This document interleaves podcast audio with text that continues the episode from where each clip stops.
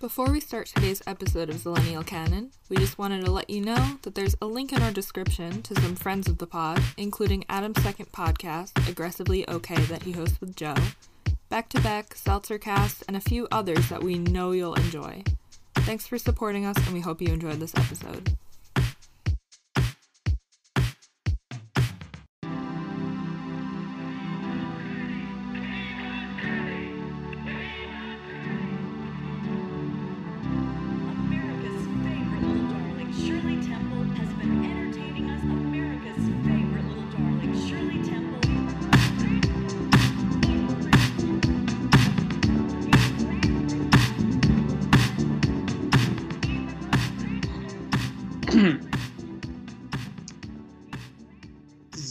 Mama, and welcome back to and welcome back to Zillennial Canon.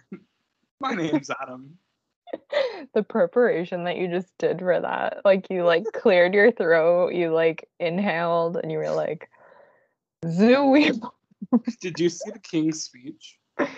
no Well, well, I, I wish you had, so this makes sense. But everything that Colin Firth does in the King's speech is what I just did to prepare for saying Zoo-Wee Mama uh, for the listeners. exactly yeah i'm just gonna believe you on that hi i'm Kyra and this week, um, do, do you smell that, Kyra? It's The it's the moldy cheese on the playground. oh my god Recovering Diary of a Wimpy Kid. yeah so this was adam's pick and honestly like i i felt indifferent towards it i wasn't upset about it i wasn't like hell yeah Mhm. Um, however, I'll say it. I like forgot that I was watching it for the podcast because it just felt like a movie that I would have just put on at my own leisure because I Mhm. really enjoyed myself. it's like a good movie, actually. It's really good. Yeah, I um well cuz like my consensus has like been, you know, just for all my notorious wimpy kid takes. Um, you know, the first movie's good and Roderick Rules is a masterpiece. That's been my like in my mind, that's my head canon. But rewatching this, I'm just like this is like genuinely consistently hilarious from start to finish Mhm. like i genuinely like laughed my ass off quite often during this movie and i didn't really expect that um i also rewatched half of roderick rules the other night uh, until i fell asleep but um so i've had a good time revisiting the wimpy kid cinematic universe this past week yeah. Um, so this is available on Disney Plus. I unfortunately, like every single other movie on this fucking podcast, I spent four dollars to rent it. because I had to watch it on my old laptop because I was like cleaning out my room while I was watching it. And it like was not loading Disney Plus for some reason. And I was like, if I don't watch this movie in the next 30 fucking minutes, I swear to God, I'm gonna turn into the Joker. Um, so I just rented it on YouTube because YouTube's like the only thing that opens on my old laptop. But anyway, yeah. Um, so I paid for this and it was worth every cent. And yeah i support So- the arts rent diary of wimpy kid on youtube I wonder if the French Dispatch is going to have like an article where there's like Zoo-Wee Mama on one of the papers. That's a little segment. It's just like uh, Rowley and Greg like Yeah. illustrating. they're like in the background it's like did you know that there's an easter egg they're both 20th century fox right Yeah, so technically it could be a crossover I Bob Iger. I have a I have some words. We, Yeah. we have to talk. Exactly So, what are your memories uh, with this movie, if you have any? um so like i feel like i never really considered this as millennial like i feel like it's definitely more gen z Oh no, what no, no, no. This is like totally Zillennial. Like, well I only connect it with that because my little brother read the books when he was younger. Like I didn't read them. Like I would read them when he got them. So like I remember there's like so many of these books which I did not realize until recently. Like I think I only read like the first like 3 or 4. Um but yeah, and then as I was watching it, I remembered, do you remember Poptropica? yeah, Okay, yeah. That's what that was like. That I was like, okay, this is Zillennial. This whole this whole Yeah. universe is Zillennial. Um, friend of the pod Joey had a great tweet recently where he said, "I um, I used to think my life was a tragedy. Now I realize it's a Poptropica Island walkthrough." Yeah. It actually made me laugh so hard for like ten minutes. Uh, so shout out to Joey. Um, yeah, yeah. I no, I always thought this was like quintessential Zillennial, Zillennial text because I like Yeah. remember shit. When did it come out? The first book. I want to say like 2008, maybe 07, around that time. Around Um, Because I remember it didn't take too long for a movie to get made, but there was a small buffer where it was just the books for like two or three years, I think. Mhm. Um, I definitely like remember reading the first book, fourth, maybe third grade, I think. Um, and The I'm first one came out 2007. okay, yeah, so I was on the money. So like third grade for me, I think. Mhm. Um, yeah, so I was like really into the books when I was younger. Um, I think I stopped at like four or five. Like whenever I hit middle school, I stopped. But um, I definitely saw all. I read all the books that they adapted into movies. yeah. Uh, and I used to love the books. And when they announced the movie, I even as a kid, I was a little cautious because I was like, "How are you gonna make a movie out of that?" yeah. Um because really the the book is just like a bunch of vignettes really like about Mhm. like just like awkward ass situations. And i'm like how do you and also they're like stick figures. So like how do you cast that either? Yeah. i mean i guess on the flip side like it's so blank canvas that you can really do anything with it. Yeah. but i was just as a kid i was like very i was like lights camera jacksoning myself. Like i was like really looking into this. Um, and when they cast this kid, I think his name is Zachary Gordon as uh as Greg. I remember Mhm. me and all the other wimpy kid fandoms on, on YouTube and like IMDb message boards were like, "This kid is not Greg. He is. He does not look like Greg. He does not resemble Greg." because he was a stick figure. Dude, I was like eight, or like, or, like I didn't know what I was talking about. Hey, he was in National Treasure Book of Secrets as Lincoln Conspiracy Kid. Sounds about right. Yeah. And Uh, Madagascar escaped to Africa as Baby Melman. That sounds about right. Yeah. he does have like a Melmany kind of like yeah. Um, so I, I will say, like, I was a big fan of the books, and I even as a kid, I went into the theater uh, kind of cautious. And I remember I went opening night after uh, school one day, Mhm. and I was excited yet a little, you know, hesitant. And then I really liked the movie when I first saw it. Um, and ironically, I think I liked it even more now as an adult. Um, I just think it works really well when you're like a 20 something and you have like all the nostalgia and all the like Twitter memes in the forefront of your mind. yeah. Then you're like watching the movie with like an adult sense of humor. And then the movie's actually working on that level for you hmm um because i remember my mom went to go see this with me and she was even like on the way out like that was like a good movie. And um yeah i like i i don't know this is like genuinely good and it's not too emotional it's just like enough it's just i don't know it's really interesting like i they Yeah. kind of don't make this anymore. I feel like it kind of really captures like the Max Keeble vibe, like Mhm. very much. And I feel like a lot of movies do not do that successfully. Yeah, I think a lot of movies, like when I say like it doesn't have too big of a heart, like I feel like so many of these movies like get kind of trapped down in their message or like what they're trying to say.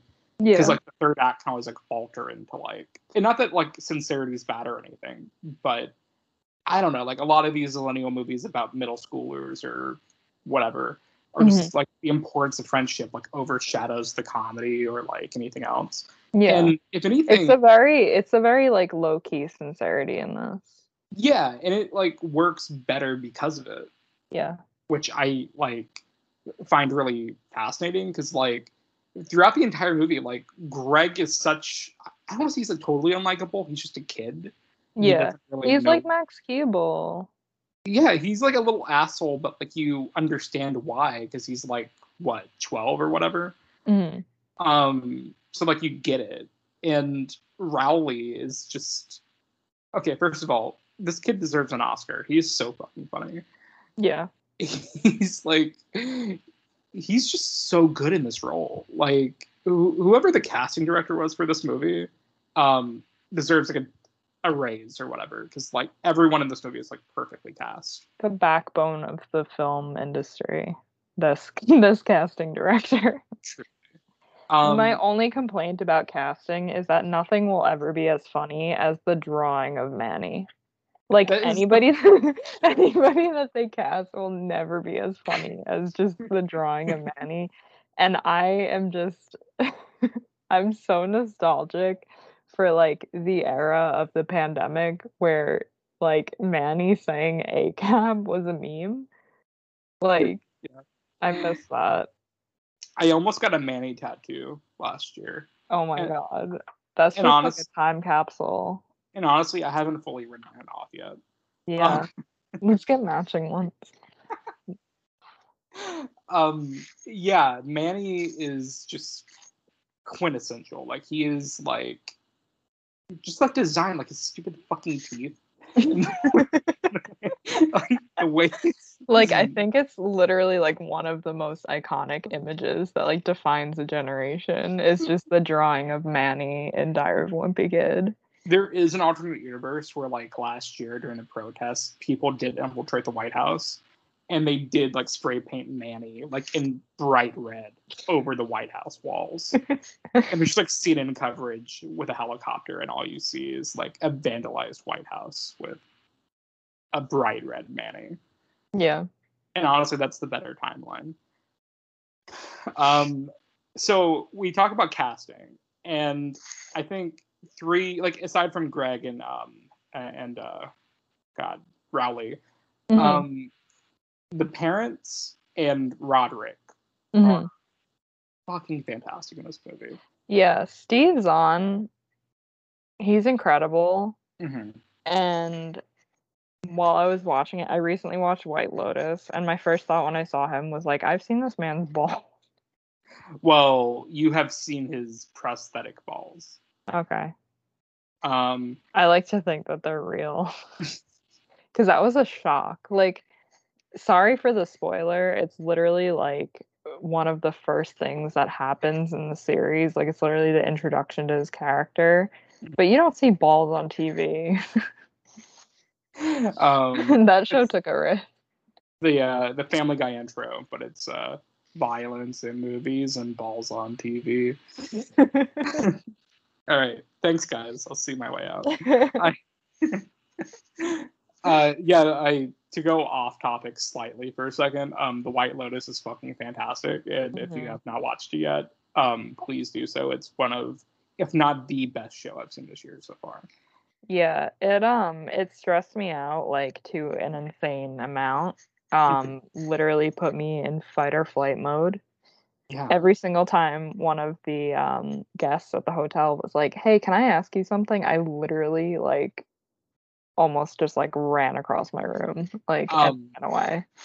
and the thing I love about it is that it, and not to go into like a full like review of the White Lotus, but like the thing I love about it is like it's such like simple scenarios. Like nothing is like too unbelievable. Like all of it is in the realm of possibility to an extent, Mhm. and it's just it has this perfect way of making these seemingly mundane things both get under your skin and intertwine with each other in such a kind of brilliant way. Like Yeah. It also shows like literally not to be like, oh, this accurately portrays the um like service industry, but literally like I don't think people realize like I like my job, but the second a customer is like, hey, like just like ask for like anything while we're in the middle of doing something else Mhm. it literally i just want to go insane yeah um yeah, no, it's a very accurate representation of that, and Yeah, I think just being like, um, well, there's a mistake here, and it's like not your fault. Um, and then they take it out on you. You know, the whole point of the show, basically.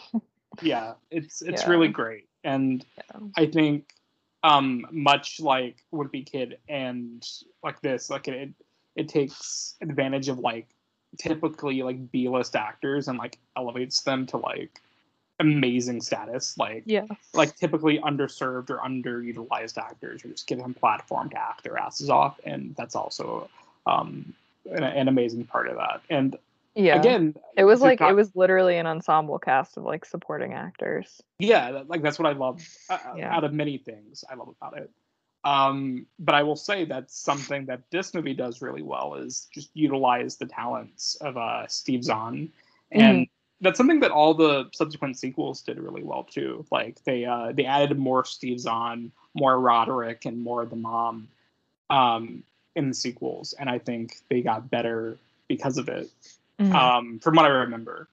Um, but yeah, no, they're uh, not only Steve Zahn, but the mom. I don't know who plays her. Uh, my Mhm. apologies, but um, she's also really good, genuinely funny, like really solid comedic timing. Um, but we'd be remiss to not focus on Roderick because Yeah. There was an era where was that on TikTok when people thought Roderick was hot? I mean, he, I, I get it. Like, I, I understand because he's like, um, I'm guessing he's like in his like, he's probably in his 30s at this point because there's no way this guy is like a kid in this. There's movie. no way he wasn't like 25 when they were filming it. Yeah, that's what I mean. He was, yeah, he was like past. Yeah, like he was, Yeah. he was, he was old. Um, but yeah, like he's. I, I'm not like thirsting over him, but he's a cutie. Yeah, like I get Yeah. it. oh, I get it. I get it. Um, also, I think that fan cam from Roderick Rules, where it's the three of them, like uh, him, Greg, and Rowley partying. it's the fan with that. It's maybe the funniest video I've ever seen in my life. Um, God, it's so good. Um, but no, his I forgot the actor's name as well, but he whoever plays Roderick is so fucking good in this movie. Um, just again, like his comedic timing is so on point like every line delivery is just done to precision. Like it's just so he, he plays like the quintessential like older meaner brother perfectly. And to the point of where it's like anyone else that even competes like don't even like i don't know why you other girls bother at this point. Like, He was in Saw 6. yes he played um the son of the healthcare worker that jigsaw trapped um, Nice. Yeah, I, I do remember that because I remember seeing Saw Six Mhm. around the time this movie came out. He was in Okja. I think he was one of Steven Yeun's people. Uh, I think like one of the activists in that movie. I think. it's oh, and he was in. Oh, his scenes were cut. In Oh, in Saw Okja? 4. Okay. Well, Yeah, what a guy. Okay. Interesting. Um he I thought he was recast for Dog Days. When did they start recasting? they started recasting in the fourth movie, which was The Long Haul. Oh, They okay. recast the entire cast in that movie. That's insane. yeah, because they waited until like um, because Dog Days was 2012, I think. Hmm um because they did one every year. It was like a, a quick trilogy. I think they filmed them all around the same time so they could just like bump them out. Hmm and and i get that because it's like they're all like 90 80 minute movies so it's like easy Mhm. to do that. Um but i think long haul came out in like 2018 17 um so it had to kind of be a soft reboot to an extent. I didn't see it. Um i remember every time i saw the trailer i wanted to like plunge my eyes out so I just didn't bother. And from what I can tell by the reviews, it was not even half as good as these movies. yeah. Even though they, they tried to do the weird thing where they kept it in canon with the other ones. Mm. Um, like how there's um, like all the sequels to Michael Keaton's Batman try to pretend they were in the same continuity. Yeah. It was like Val Kilmer Kilmer and George Clooney and like shit like that. Yeah, the first three were literally one year after the other. That's wild. And it was the same director. Um, Thor, um, Thor something. No, like the last three, like No, So- I mean like the director was the director of the first one, but then the second, third, and fourth were all directed by the same person. Oh, okay. So he like was directing at the time of like the um what's it called? The recast. Well, I remember the um the director of the first movie went on to do the sequel to Percy Jackson. Yeah. Um, just because like that was some bullshit that I was into. Uh, not that Percy Jackson's bullshit. I love Percy Jackson, but like I was in the know with all that like director drama for like these kids movies back when I was like 13. Mhm. Um, and I remember just thinking like because I was so burned by the first Percy Jackson movie when I was a kid Mhm. that I was really hoping they would get like a good director. And not that like he's a bad director, but when they got him for the job, I was like, because in my mind, Percy Jackson is like cinematic. It's like Lord of the Rings like quality. Mhm. And then they get the director of Diary of a Wimpy Kid. And I'm just like, they're really gonna fuck this up again, aren't they? Like they're like they're not they're not taking this seriously. Um, and then it was terrible, and uh, I was right, but it's but hey, at least he has this one under his belt. Yeah. It just Um, defines he could have retired after this.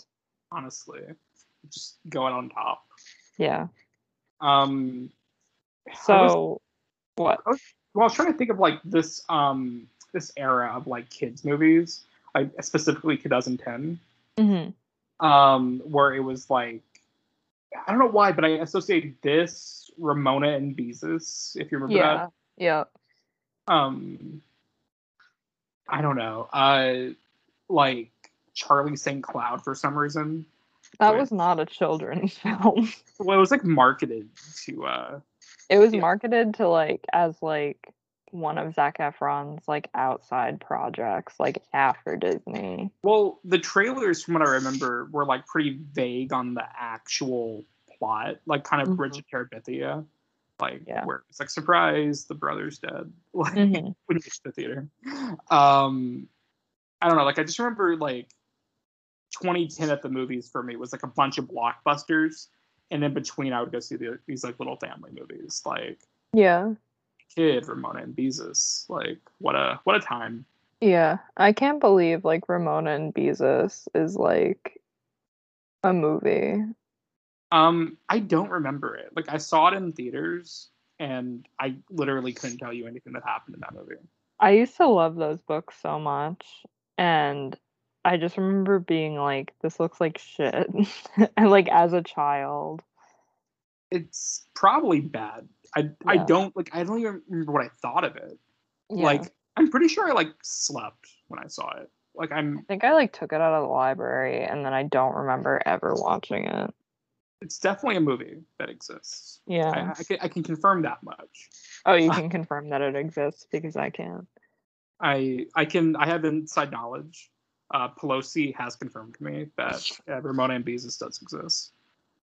Um,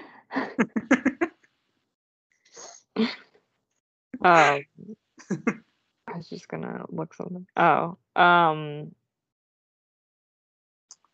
What is it, boy? What'd you find? so, yeah, um, I, I don't remember what I was gonna say. Very Ignore cool. me. Ignore me. Sorry. Okay. I I, was, thought like, you were trying a to, like- deep discovery. No, I was trying to like make connections in my brain between like children's films from the 2010s, but I don't remember what I was gonna look up. Well, the cool thing about children's movies of the 2010s is like this is, was the one constant, right?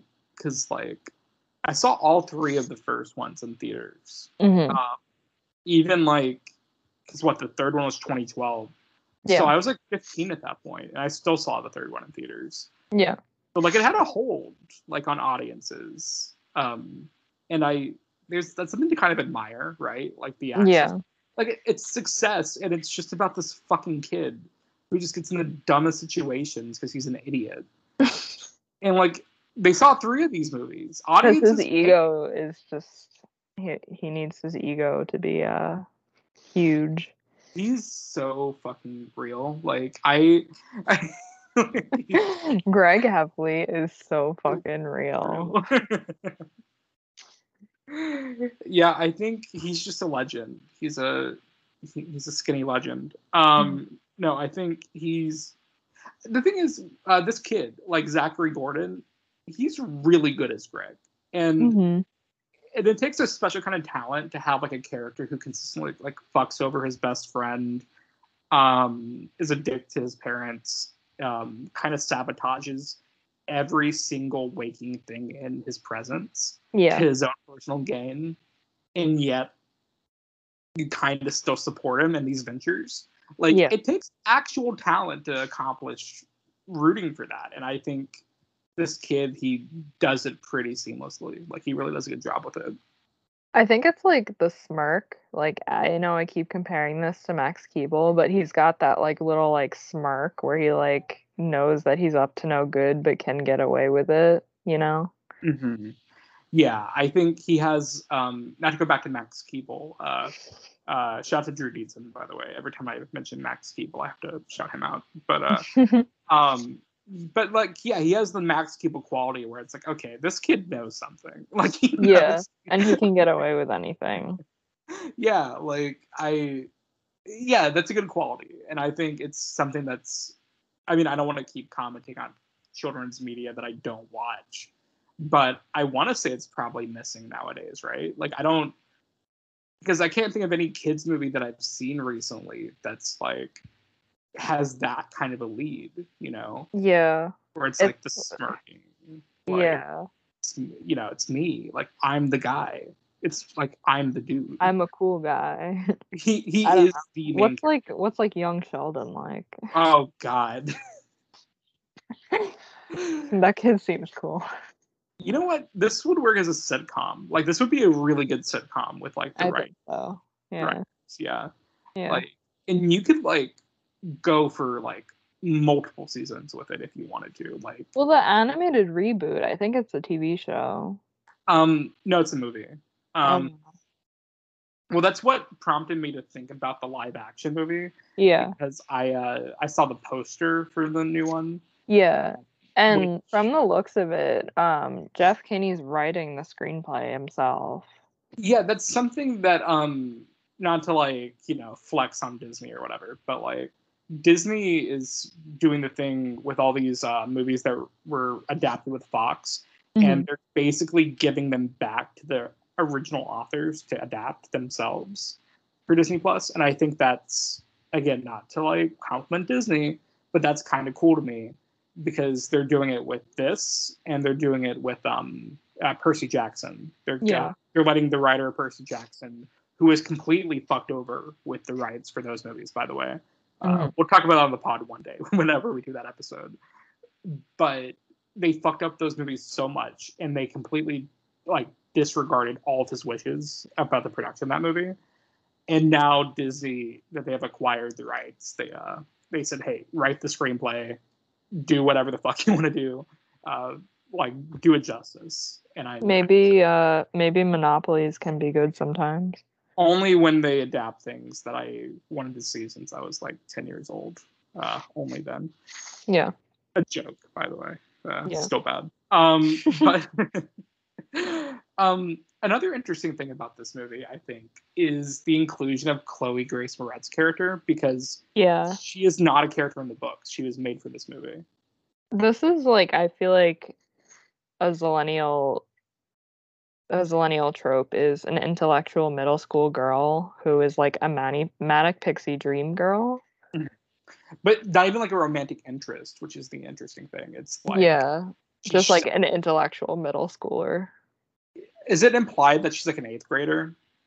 Probably. Yeah. Because she's definitely older than these two kids. Like she knows her way around the middle school. Yeah, She and fights the system because she has a pink streak in her hair. Well, and also she's the photographer for the school paper. Like Yeah, that's that's which is that's a manic pixie dream girl moment. I, being the photographer for the school newspaper. um, yeah, because she like observes. You know, she she has the lens. Like, Yeah, literally. Were you uh were you involved in anything in middle school?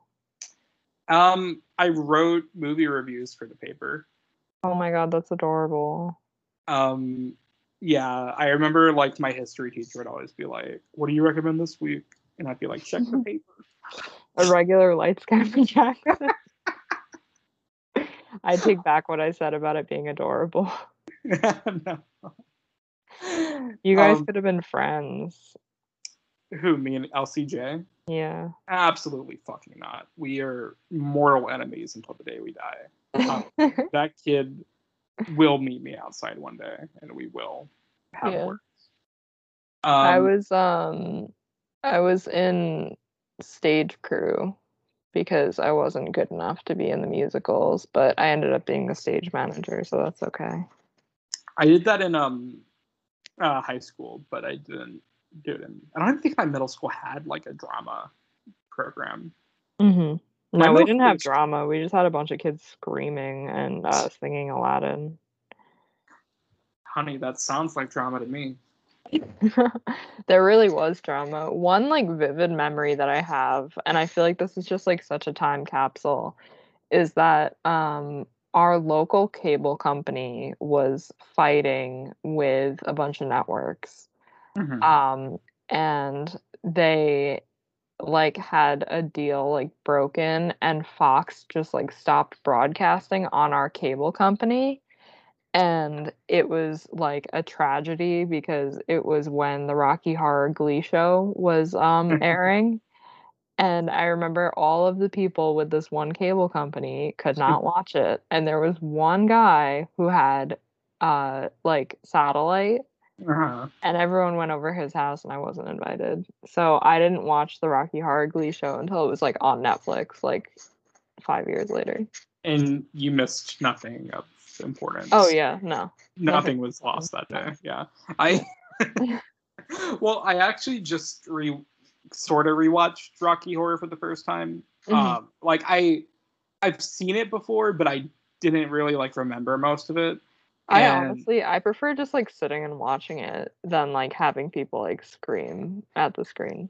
Yeah, I saw it. th- that's the first time I saw it. Was at like one of those um, whatever they're called, like Mhm. those like things. Um, because one of my friends uh, here at Universal in Orlando, um, she was in charge of like the, is it like a yearly thing or like annual? I don't know. I mean, in the city, um, when I lived in the city, they would do it monthly. So I think I did it in like February. But when they would do it around Halloween, they would do it like once a week, like in like October, and it would sell out so fast. I think it was monthly here because I didn't want to say that because I thought it didn't sound right, but I, I I'm pretty sure it was monthly.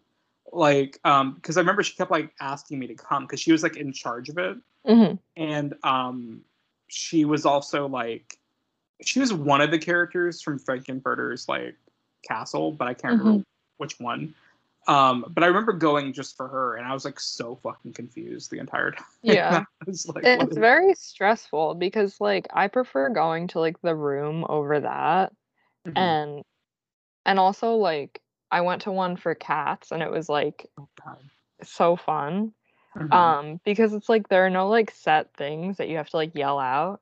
Like Rocky Horror just feels like a stressful experience because there's like old people that have been going there like once a week for the past like 20 years, 30 years.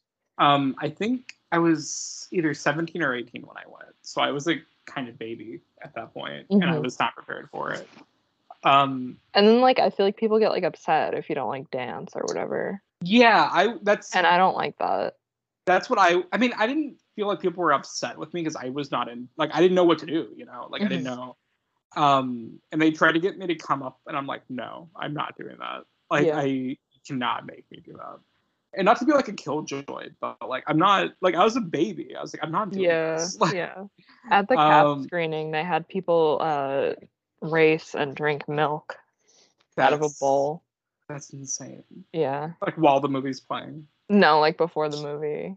Like how they like line people up for like Rocky Horror. They had people just come drink milk in front of the audience for Cats. Cats was great because it's like the movie was like new so there were no like like it was only like two months old and there were no like set like call outs or whatever. So everyone was just like making them up themselves. Um and that was fun. Um, the the guy, uh, what's his name, Greg Sestero from the room. hmm Um, he's gonna be here in Orlando in November, I think, because they just did like an announcement on my uh my local art house theaters like Facebook page hmm that they're screening it and he's gonna be there, like just talking after the movie. Um, and I'm like, do I want to see the room again? Because I really don't want to see it again. Yeah. But I've also never had that opportunity to like. Have you ever been to a screening? I have. I went. Okay. Um, I went to one. I, I want to say before the Disaster Artist came out, they had one. hmm Um, Did they let you throw things? Because they Yeah, wouldn't they- let us throw things at Rocky Horror. Oh no, they they handed us spoons on the way in. Like they. I- Yeah. I think the funniest thing like ever about that that will never get old. Like I'm kind of sick of like people being like, "Oh, bad movies like The Room." Mhm. But um I think the funniest thing in the world is when people just start playing fucking football in the theater. Yeah, no, that's so fucking. Funny. Um, I yeah, that's right. They gave us um spoons. They gave us like those little like tiny like Nerf footballs on the Mhm. way in. yeah. But they were so specifically- like, whack people in the head.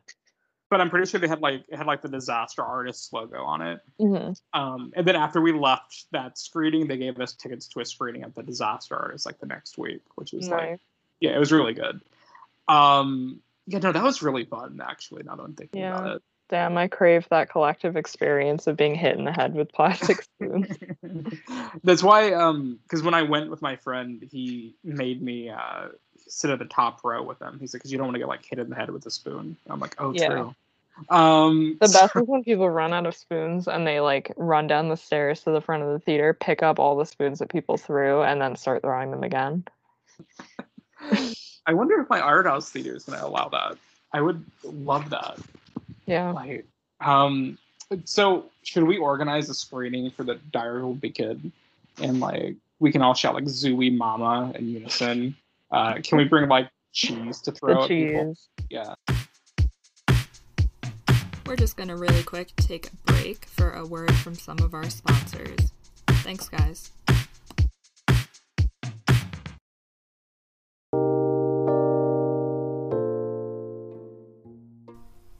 Hey, friends. Do you love movies? The good ones? Even the bad ones everyone told you not to like? Of course you do. That's why you listen to this podcast. It sounds like Superyaki is the place for you.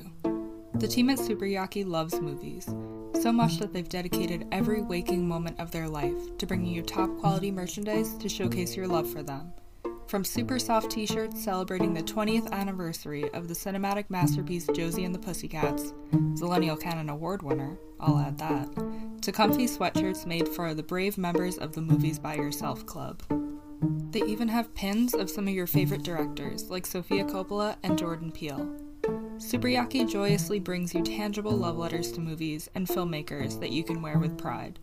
Plus, the team at Superyaki screen prints all their apparel using eco friendly, 100% water based inks and ships with compostable poly mailers for an environmentally friendly alternative to online shopping. As a special gift to you, because we love you and appreciate you, listeners can save 10% on their next order with code SUPERZillennial in all caps with no spaces at checkout. If the spirit moves you, find them at superyaki.com. Thank you so much, Superyaki, for sponsoring this episode. Let's watch more movies, guys. Can I can I just say, uh, Adam texted me that uh, the cheese touch is like it follows. I. um. Well, should I tell the story? I don't even know if I should tell the story. Um. I mean, if it's gonna like reveal like personal information, don't. Not about. I mean, it's so. I don't think it's that specific. Okay. I okay. All I'll say is I. I I'm just thinking of where to start. with the story. Um, I okay, so like you know, as you do when you're a youth, um, you you see multiple people romantically, and I saw this one girl consistently in 2018. Yeah, that's when we saw each other, 2018, and the first time, so stupid. The first time we hooked up, um, after I left her place, she sent me a meme telling me that I had the cheese touch. And I I almost crashed my car because I thought it was the funniest thing ever. And I and I cannot look at that girl any differently nowadays because like every time I look at her, I just think about the cheese touch and how she gave me the cheese touch. and I Did you pass it on? I so that's what I'm saying, right? Um, if it's like it follows, I just pass on to my next sexual partner. So Mhm. like, yeah, like yeah, the, the like the next person I had uh, intercourse with was uh the the reciprocant of the cheese touch, yeah. And just like it follows, had to like tie them up and be like, I'm sorry, I had to give it to you. We got-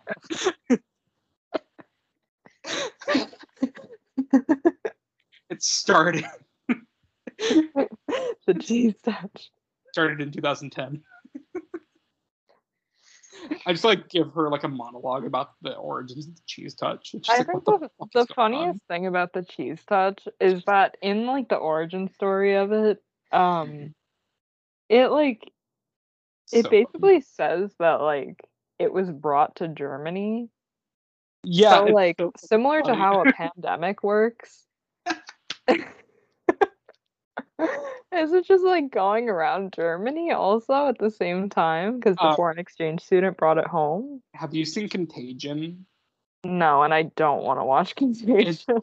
Yeah, I understand not wanting to watch it, although it is a fantastic movie. Um, it, just imagine Contagion, but like with the cheese touch. Just and- imagining like 2020, but with the cheese. I'm sorry. but like contagion this is like very vague spoilers um but like contagion ends with you seeing how the disease started and spread like Mhm. it, it goes like backwards in time at the very end to show you the exact like day one like patient zero Mhm. and um Was it the cheese on the blacktop? Well, I'm just imagining like a big, like a movie like Contagion, but then like uh, day one is like it just goes to the cheese touch. Like it's just like it's the exact scene that everyone began.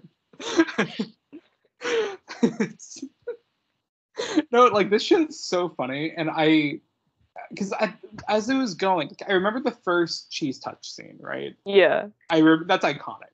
But the movie keeps going back to like shots of the cheese to like show you that Yeah. and it's to so show you like it's just like decomposing.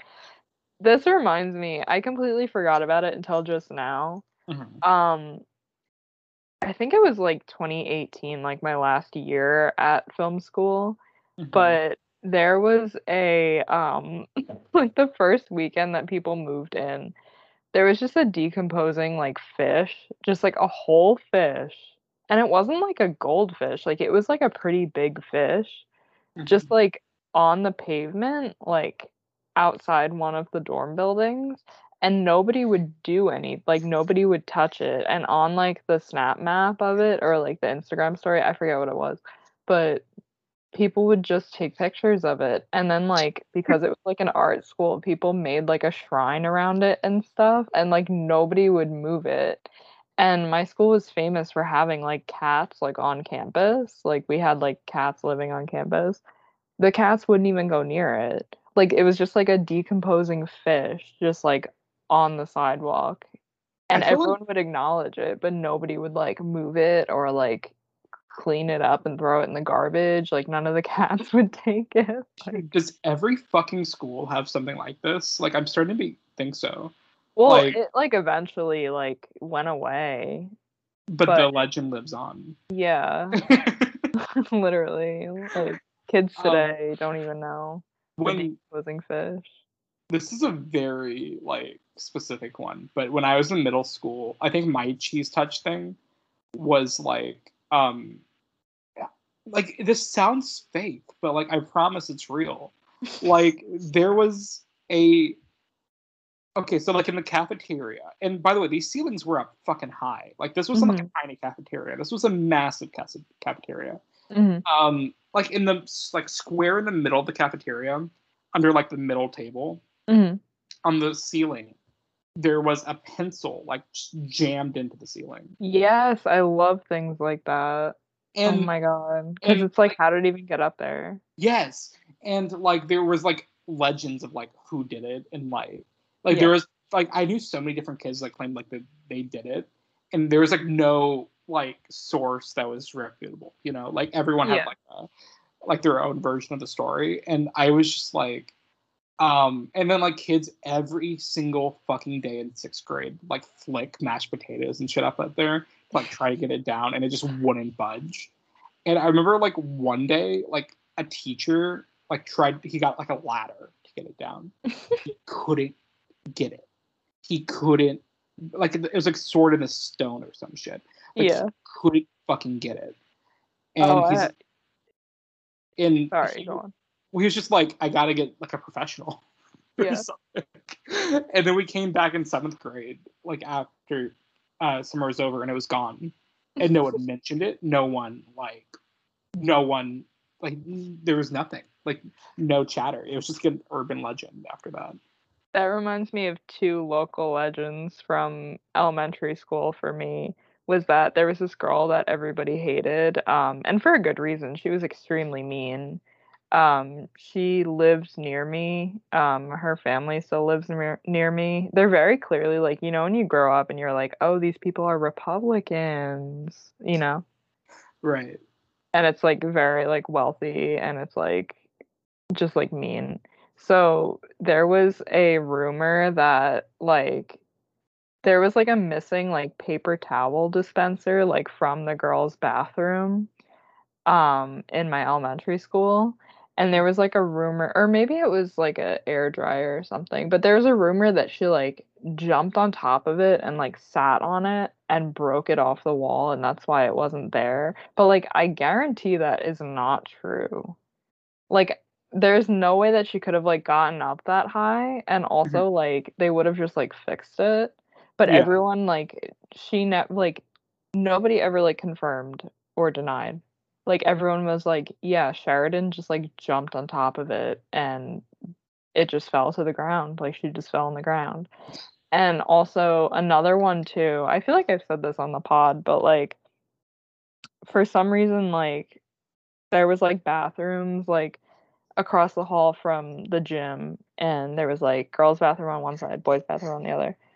And for some reason like all of the girls would like try and convince the boys that inside the bathroom there was like a mall and like a Starbucks and stuff and like we were just like trying to make them jealous that like their bathroom wasn't cool or whatever Mhm. and for some reason like i was like i don't know if somebody told me or if i like absorbed this by watching like the today show before school or something but i was like just like how barbra streisand has like a mall in her basement and like a starbucks I that same thing happened at my middle school. Like girls also like try to convince us about things, and I believed them for like a little bit. Like, yeah They were like, "Yeah, there's like gum dispensers in there," and I'm like, "Why?" yeah no i think that's like the funniest thing about this movie though is that like the dream sequences and stuff like work so well and are mm-hmm. so like they're just so perfect of like how your brain works in like middle school. Mhm. like and how you think that like like how you just have like such a big ego and you think that everybody's paying attention to you and everybody's looking at you.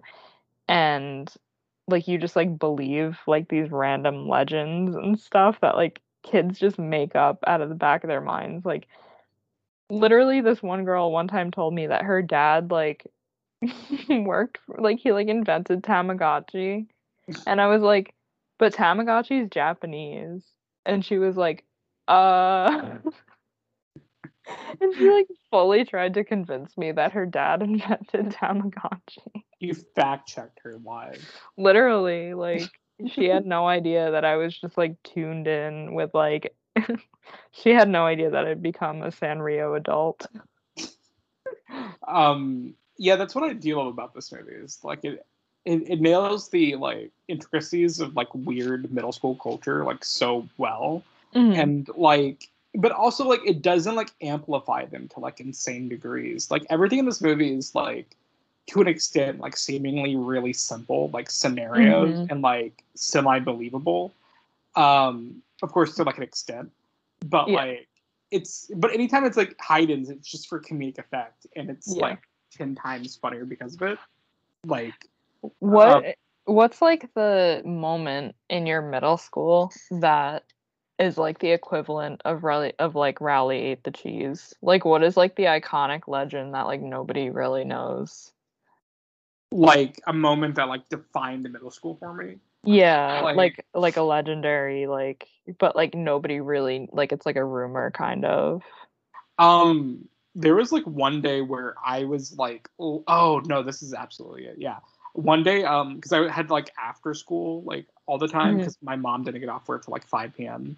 Mhm, And no, actually, I could have probably walked home, but like I just wanted to hang out with my friends. I think. mhm, Um, so like one day when my mom was picking me up, um, we like if your parents weren't there by 5 p.m., you went to the gym, right? Mhm. And they came and checked you out like there. And uh, when I was leaving, like my mom came check me out, and like I was on the court with a basketball, and right like I was at the um this was like a massive court, and when I was like at the halfway point, mhm. um, I shot it and I made it from half court.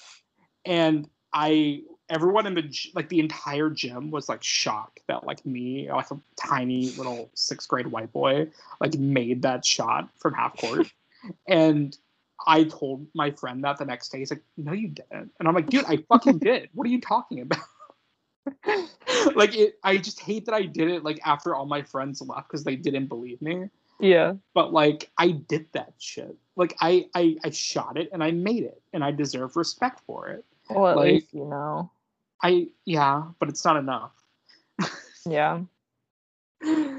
I um in my middle school there was these two girls that were like terrible and one of them like cyberbullied me um because I was tweeting okay Barbra Streisand is just going to keep like being brought up on this episode for like no reason um I was tweeting lyrics to Don't Rain on My Parade um and I was in like 7th grade and she thought that I was subtweeting her Mhm. um and she was like i'm gonna like kick your ass or whatever and she cyberbullied me into deleting my twitter because i was tweeting lyrics from funny girl. Anyway so she was best friends with this girl that like also sucked. And whenever somebody like broke something like like broke a bone or whatever, they were able to leave class early so that they would have more time to get to their next class. Mhm. And they were allowed to bring a friend with them. So to like carry their books or whatever. So one of the girls, the one that like really sucked, broke her foot. Mhm. And the girl that bullied me was like, "Oh, I'll walk with her to her next class cuz it's like either like she's going to like press the elevator button for her or whatever." And she was on crutches. And there was a rumor and nobody knows if it's true that she pushed her down the stairs. Like one of them like pushed the other one down the stairs Oh. um, while she was on crutches. And I don't know if that's true, but that's like the Rowley the cheese moment for my middle school. Would you say she deserved it? Yeah. I mean, like, nobody deserves to, like, as a child, especially, but yeah, she's, like, not a great person. Well, there you have it, folks. Yeah. Um, Maybe if she wasn't pushed down the stairs, she would have ended up being a good person. but like, even even aside from like the cheese touch and like, because like that's a like that's the biggest thing in this movie, right? Is like Mhm. the the conceit of the cheese touch is like that. That's what makes this movie go full circle, right? hmm that, that that's the thing that makes this movie have any form of narrative at Yeah. all. and I love The that. cheese just carries the film. Um, but like even aside from that, like the little things in between, like um, I think my favorite bit is like everything with like this what is it, safety patrol or whatever. Oh my god, yeah. So fucking funny. Like Were you safety patrol? I um I was in fifth grade. Yeah, me too. I Um, I actually I got beat up because I told the kid to sit down. What do you mean you got beat up?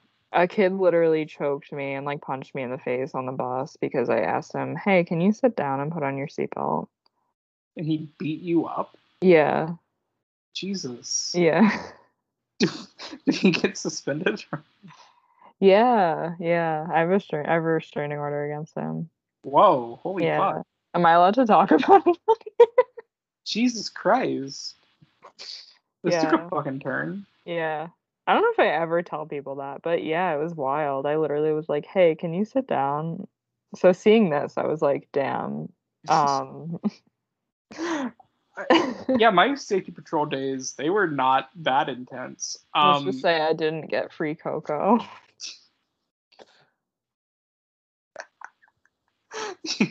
let's just say I didn't get the cocoa. Um I I remember um the only draw for us was like if you sign up you get a pizza party once a month. Oh, that's cool. and we were and I was like, hell yeah, like I love pizza. So I was like, oh, oh, a big one was you got a ten dollar voucher for the book fair. That's awesome. Yeah, I was like, all right. I'm like, step aside, bitches, because it's, it's Adam's turn. Um, and uh, literally all I did as safety patrol, because I was apparently so good at it, Mhm. was um, I helped kindergartners out of the car in the mornings. Mhm.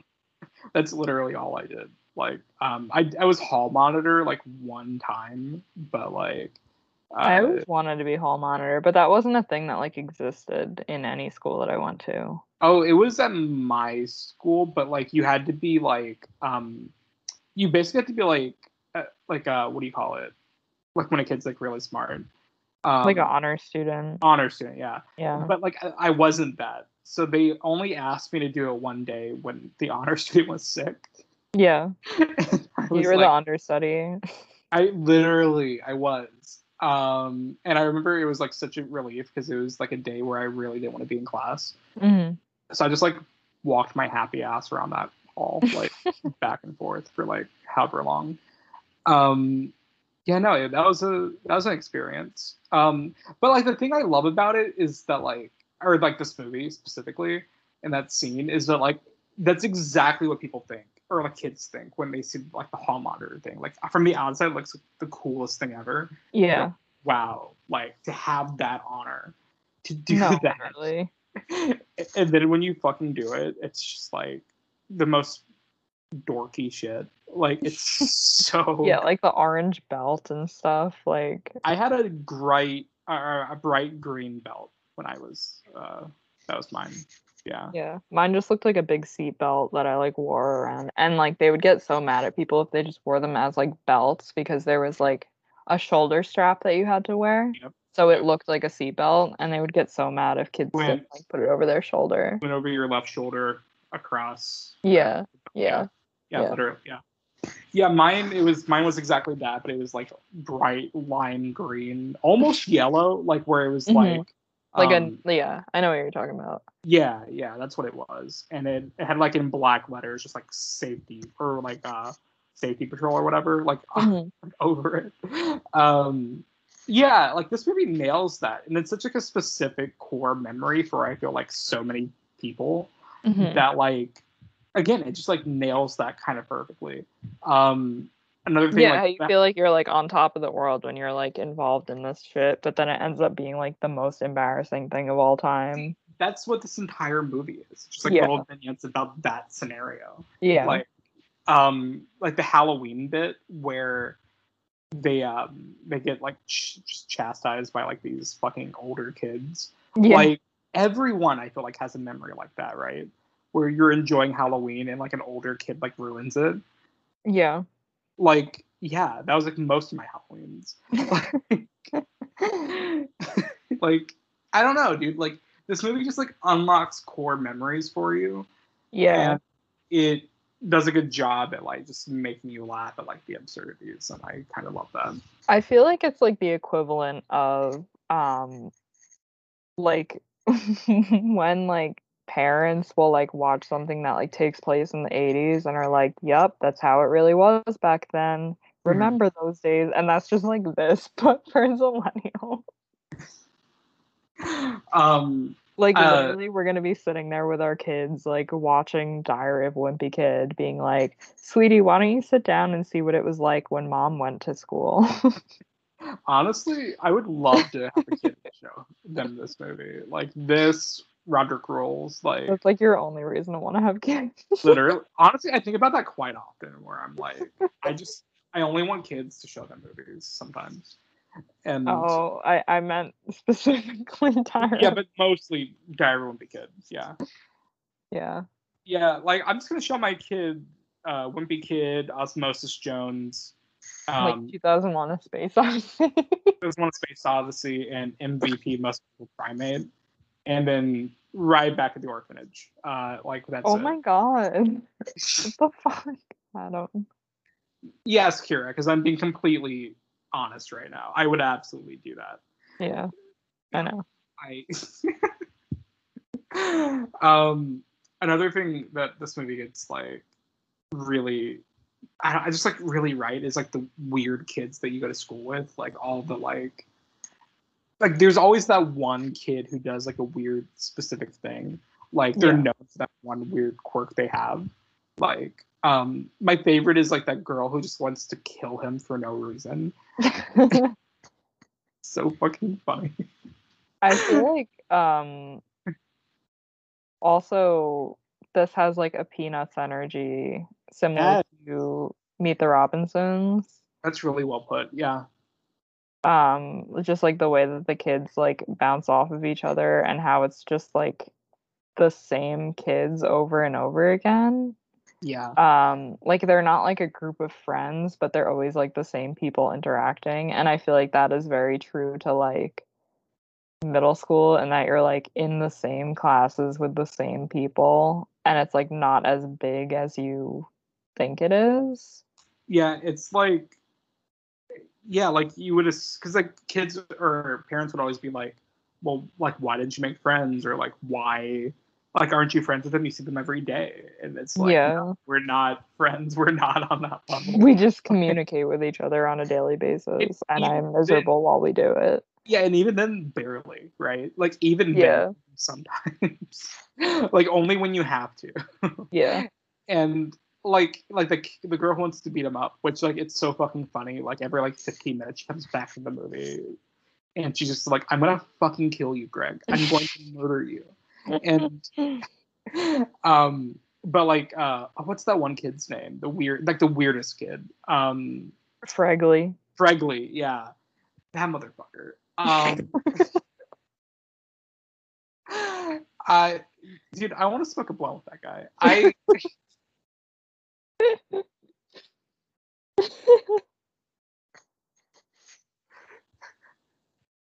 No, I mean, I mean, don't you? No. I just feel like we would get into some shit, you know, like if I feel like he would like try and kill you. good. I that's exactly what I want. True. Um, yeah, like that, like that kid is just so fucking like that kid, that uh, actor playing that role, also really good in this movie. Um, because he just like owns like the weird kid narrative, like so well. And when um when Greg finally stoops below him, like on the list, hmm it's like it's so sad at that point because you really feel in that moment how far he's fallen. um, dude, I just found a picture of um, uh, Manny. Hmm It's it's maybe the hardest fucking picture I've ever seen in my life. Like that, like this guy is so cool. Like, it's just a picture The of him. baby who plays Manny. No, like the drawing. Oh. Um, it's just him, and he has like one of those pool like floaty things, Mhm. like the circle one around him, and he has sunglasses on and he's like grinning, and it's Mhm. like, you know what, you go, buddy. Like, Wait, um, hold on. what? New fact just unlocked. The What? actor who played Fregley played um the baby in uh Talladega Nights. Texas Ranger Bobby. Hold on a fucking minute. that was his first role. Hold on. Let's just sit with what we've heard.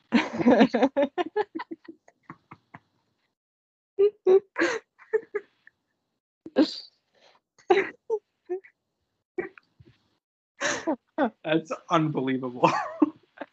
that was like the only other notable role he's ever been in. so fucking stupid. Imagine the casting director of this movie just like watching uh fucking Talladega Nights. He's that fucking they're like, keep an eye on that baby. He's gonna go places one day. The places in question. Of a Wimpy Kid. They're like, actually, it was our first choice to have him play Manny, but he was he was a full grown like preteen by then.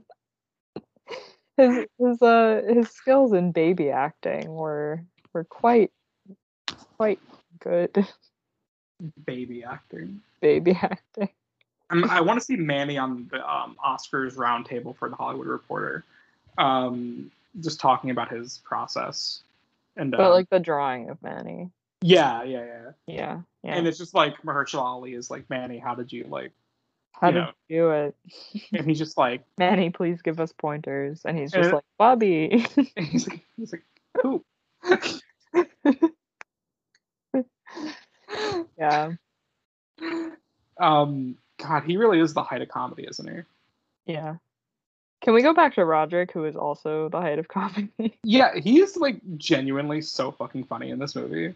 I love um like I feel like it's definitely a trope of like siblings wanting to like murder each other in 2000s movies. But I feel like this kind of is really good because it's not just like mom like he stole my dream journal. like it's like Stole my dream journal. I did not. um, that's a classic. I can't wait to cover. But um, yeah, like it, I feel like the chemistry between the family, like definitely, like it has like Malcolm in the Middle vibes, which I absolutely can believe, like that the kids want to kill each other, but they still love each other. Yes, Um, great show. yeah. And I do, I feel like that is like that is the most millennial TV show to me, honestly. Other than like SpongeBob, I feel like that just sums up like the generation perfectly. Yeah, I agree with that. Um and I love the scene when um the magazine is like in Roderick's room, like the dirty magazine or whatever. That is And the Greg, like-. Greg like plants it in his backpack and makes Manny go like eat chocolate out of the backpack and hold the magazine. Shit's so funny. And Roderick is like in the middle of practicing with his band, and their mom like goes and like lectures him about like respecting women. And she's like, What do you have to say for yourself? And he's like, I'm sorry, women. And his band is like, Yeah, women. like, that is like peak comedy. It's so funny. I that's resurfaced a lot on Twitter, like in the past Mhm. year. Just like the little clip of him saying, "I'm sorry, women." so funny. Um, I love that his band is called Loaded Diaper, both Yeah. out the A. That's Um, an iconic image. Uh, the van. When are we gonna get band tees of loaded diaper? Um, I would buy one. Yeah. Yeah. Uh, I yeah, I love that. Um, all the like little ways he torments Greg are like very believable, like older brother type shit. Yeah. Um, my like the best one is easily like when he's like making him wait in his room when he has to like piss himself, and Oh my god. he yeah. like it's so funny. And then like um when he finally opens the door and it's just like the fucking shoes. Mhm. Um, and he goes to the bathroom, just like pisses on Roderick when he jumps out of the shower. yeah. and it's like he started it, so you peed on him. But like, let's not forget that he pulled Manny off of the toilet to do it. Yes, that was so fucking funny. Oh my god. Like, Um, also the beginning when Manny is like shitting at the dinner table, and um, uh, Greg is like, "Why is he doing this at the table?" And it flashes back to like him telling Manny that there's a fucking monster in the toilet that's gonna eat his ass if he like well, the opening of the movie is a classic. Um, I think the most millennial trope is you're going to be late for your first day of school. That is millennial canon. However, it uh, avoids the uh, it it uh, really it it takes a little turn with it by it being a little prank by Roderick that um, Greg is like rushing to get ready for his first day of school, and it's like the middle of the night, like a week before. Um, yes, that is so funny. That's that's great exposition to a film. yeah, because like as an audience, you're like not even guessing, second guessing it. You're like, oh yeah, this is the plot of the movie. He's getting ready. He's Yeah. he's late for school. and like I don't know about you, but when I'm waking up in the morning, I'll believe anything that you tell Yeah. me. I'm like, yeah, No. Yeah. yeah. So like it's believable. Yeah. Sometimes Um, I'm like confused, like as if it's real or not what I'm dreaming. I'm like, yeah. Last night I had a dream that like Taylor Swift had a baby. I like woke up this morning and I was like, that definitely happened. Yeah, I had a I had a weird dream the other night where it was just personal, so like I won't even explain it, but like it w- it felt so vivid, and then I woke up and like, wait, that fact didn't happen, and like things are still the same. Like that's that's wild. Um, yeah, this I don't know, like everything about this is just like super well done. Um, have you ever seen Roderick Rules? Uh. I don't think so. No. I cannot wait to cover it with you because if you think this one's good, like Roderick Rules is like there like there's a reason why that's the one that's been like reclaimed on like film Twitter because it's a fucking fantastic movie. It is like so funny, so like, even like the first 15 minutes that I watched the other day, like I rem- I was like this movie is like an actual visual style like Yeah. it looks like the the production budget went up on the second second one and it has like actual cinematography and it's kind of impressive at points um so i'm looking forward to covering that one because i i like that one even more i don't remember Right. dog days that well at, like at all so I'd Um, do it. Maybe we should have done this for back to school. oh that's a yeah that's really Yeah. um, damn shoddy Yeah. Uh, and then uh, I mean I don't know. It, it it starts the cheese touch and into the cheese touch, um, where he Rowley eats the fucking cheese. And- Yeah, this was something that I was very sensitive to as a kid, and I still am like sensitive to like people eating gross things.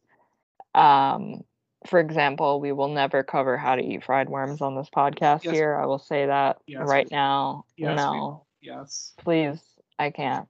Yeah. Um, we have to. I gagged at this as a kid, and I gagged at it now. I I like uh, I I have memories with fried worms that movie. Um, uh, so I do want to cover it one day. Sorry, Kyra, but um, yeah, no, this is hard to watch because especially like rotten like dairy or like that's like a, that's a different level, right? Yeah, Like this is. that- I don't. I don't consume dairy because one, I'm lactose intolerant, and two, because cheese touch. yeah. Well, no, the idea of it being not good is uh, scarring to me. um yeah i feel like everyone and i don't want to speak for everyone but i feel like everyone has like a core memory where they accidentally like drank expired milk or something. Yeah, and it just like changed the course of your life forever. Like it like it just it did that to you. So like now like this movie it just hits on like universal themes and that the idea of having to eat expired, like no, not just expired cheese, fucking like marinated on the playground All right. cursed cheese. Okay. Like, oh, oh, I'm sorry, you gagging already, Kyra? No, I just don't want to imagine the cheese. Moldy, glistening in the sun. Cheese. Thank you. Um, yeah, no, it's super gross when it happens. Um, and I also, think it's also like the humiliation of it all is just like depressing. they also had CGI cheese, like when Yeah. you it up, which I think is so funny. like that someone somewhere, like a group, probably like a whole like office of people, were like Mhm.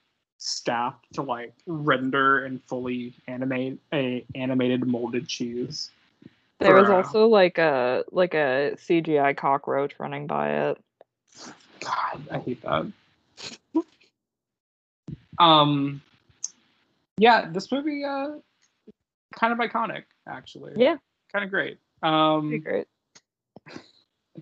um, yeah, it, it holds up more than I thought it would. Um, I gotta admit, I kind of just chose it because we were, um, I was busy this past weekend, and when it got to like Sunday, me and Kyra were like, "Oh shit, we have to choose a movie for the pod this week." Yeah. So I kind of, and that was like around the time where all the Disney Plus stuff was happening about the new movie, and I'm like, how about Wimpy Kid? And uh, it really wasn't like a movie that I was like super like enthused about covering. But Mhm. now that we've done it, I'm really I'm happy glad we did. did. Yeah, Good. yeah, good good times. yeah. Um, so I think we can say there's not going to be a pod next week. Yeah. Um if anything, you guys are going to get very minimal bonus content. Bonus content in question, like some pictures. Yeah. Yeah, me and Kyra will be seeing each other in person uh, uh this coming Friday. This is uploads on Thursday. So Yeah, the day after the upload, yeah, yeah. will be we'll be hanging at Disney together. Exactly. Um, um, you know, I promise to not pass the cheese touch to Kyra. oh god, I got to stay far away from you, Adam. Socially distanced. Um, can't believe it. Our second time seeing each other. the past what? Like how many years of friendship? uh, Like eight years. seven, eight? Yeah. Yeah. Wow. We really this is only our second time ever hanging out after hanging out. I'm just gonna on Friday. I'm gonna I'm gonna give you a hug and I'm gonna whisper in your ear. I'm gonna keep it real with you, Chief. I got the cheese touch. and I'm gonna run away. And I'll never see you again. I'm gonna stop doing the pod. You should like live with the fact that you have the cheese touch. Remember in Borat 2 where Tom Hanks is patient zero Yeah. And he's like wah wah wee wah. Oh my god. Iconic moments in history. That's what's gonna happen. That was you like the funniest like I feel like nobody talks about Borat 2 anymore. fucking funny movie. Good. It was literally one of my favorite movies of the year last year. It was great. I loved it. what a Um, good surprise that we got that movie. I, I, I liked the movie a lot, but the the ending is like an all timer. Like it's hmm it's it's really really good. Just like the way it pans into his face, and he's like wow wow wee wah. Hard cuts to credits. So good, so good. Yeah. Um, Well, yeah. On that note, yeah. um, All right. Expect picks. Um, we'll probably be back run up in two weeks, right? Yeah. Yeah. Right. Okay. I'll be back to record the next week and ready to go. All right. Um, yeah, you guys can follow me on Twitter at Adam underscore not Sandler. Uh, my other podcast, Aggressively Okay, is still doing shit. So, you know, look forward to that. And um, yeah, I think that's it. Yeah. Yep. you can follow me on Twitter at garlic emoji. And as always, stream the music video for Content by Deirdre Crean that I directed.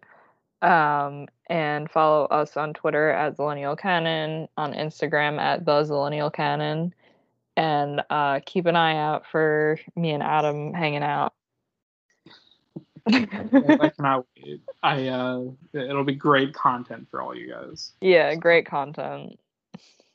All right, gamers. We're not making shit. Yeah, I'm not doing shit. I, I'll eat some chicken, but that's about it. yeah. Um. All right. So I'll see you guys in two weeks. Bye, guys. Bye. Enjoy your summer vacation. And uh, I'm gonna keep it real with the Chiefs. Y'all got the cheese touch now. Yeah, you guys have it now. It went through your headphones. you all have the cheese touch now. All right. Bye, guys. Bye.